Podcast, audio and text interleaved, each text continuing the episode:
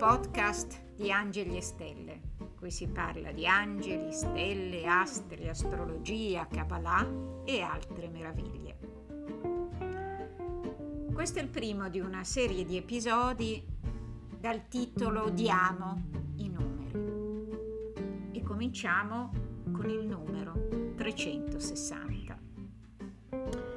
Ora va premesso che nella Kabbalah i numeri non sono solo numeri, intesi come strumento per indicare una quantità o per calcolare, bensì delle entità vive che indicano una qualità e che servono a raccontare, quindi nel racconto c'è l'atto di contare, una realtà nascosta, non visibile.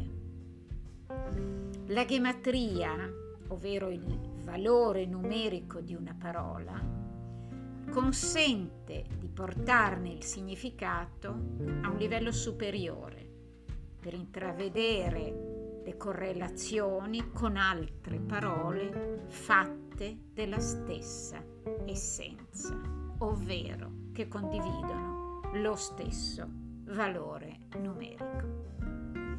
Questo lo si ottiene solamente perché ogni lettera è automaticamente un numero, quindi ogni parola formata da delle lettere darà una cifra.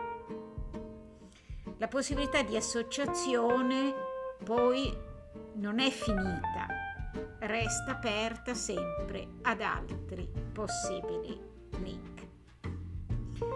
Ma torniamo al 360.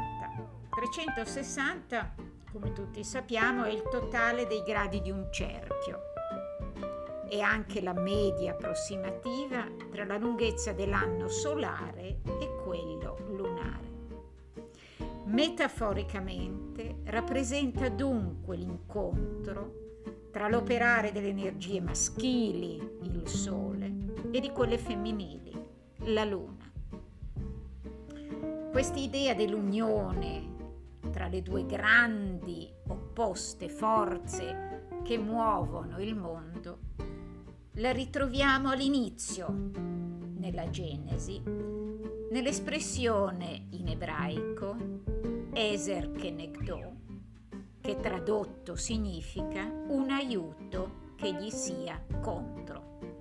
Ovviamente questa espressione vale 360 espressione che si trova nel secondo capitolo della Genesi.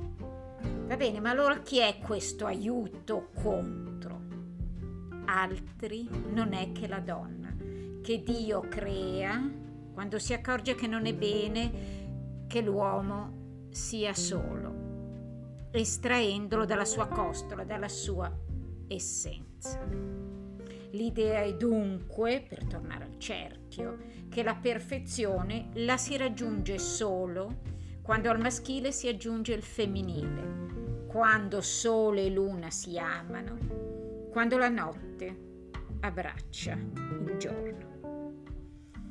Un'altra immagine ed espressione che rimanda al cerchio è il cavaliere e il suo cavallo.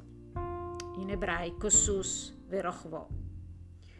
Bene, questa criptica, curiosa immagine racchiude il segreto anch'essa delle due metà del cerchio, una sotto e una sopra, che altro non sono che il corpo sul quale cavalca l'anima tornando a quel contro che ovviamente eh, può in qualche modo preoccupare, avere un'accezione negativa, non va visto come una lotta uno contro l'altro, come è stato per secoli e purtroppo ancora è, ma una ricerca, come una ricerca dell'altro, del diverso da sé, complementare l'animus e l'anima di Jung. Astrologicamente, tutti lo sappiamo, 360 sono i gradi dello zodiaco, dove contrapposti troviamo proprio due segni che rappresentano uno l'io, ovvero l'ariete e la prima casa, e l'altro la bilancia, la settima casa, ovvero dove si trova quello che è diverso da sé. Sempre 360 vale in ebraico l'espressione spirito di sapienza e intelligenza. Sapienza e intelligenza non sono altro che due nomi per definire le sefirot dell'albero della vita, quelle più in alto, una a destra e una a sinistra, esattamente collocate come i nostri due emisferi cerebrali. Ed ecco, vedete di nuovo qui l'unificazione di due capacità opposte, l'intuizione femminile e la ragione maschile.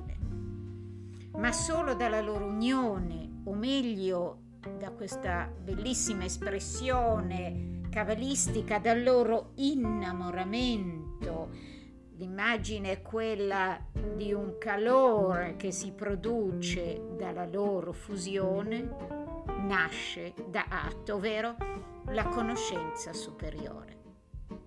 L'immagine quindi è quella di Adamo, di Adamo che conobbe, conobbe il verbo da atti in ebraico molto simile alla parola conoscenza, la conobbe in questo modo, quindi non solo carnalmente, fisicamente, ma anche nell'anima, diversamente da quanto il testo potrebbe far credere.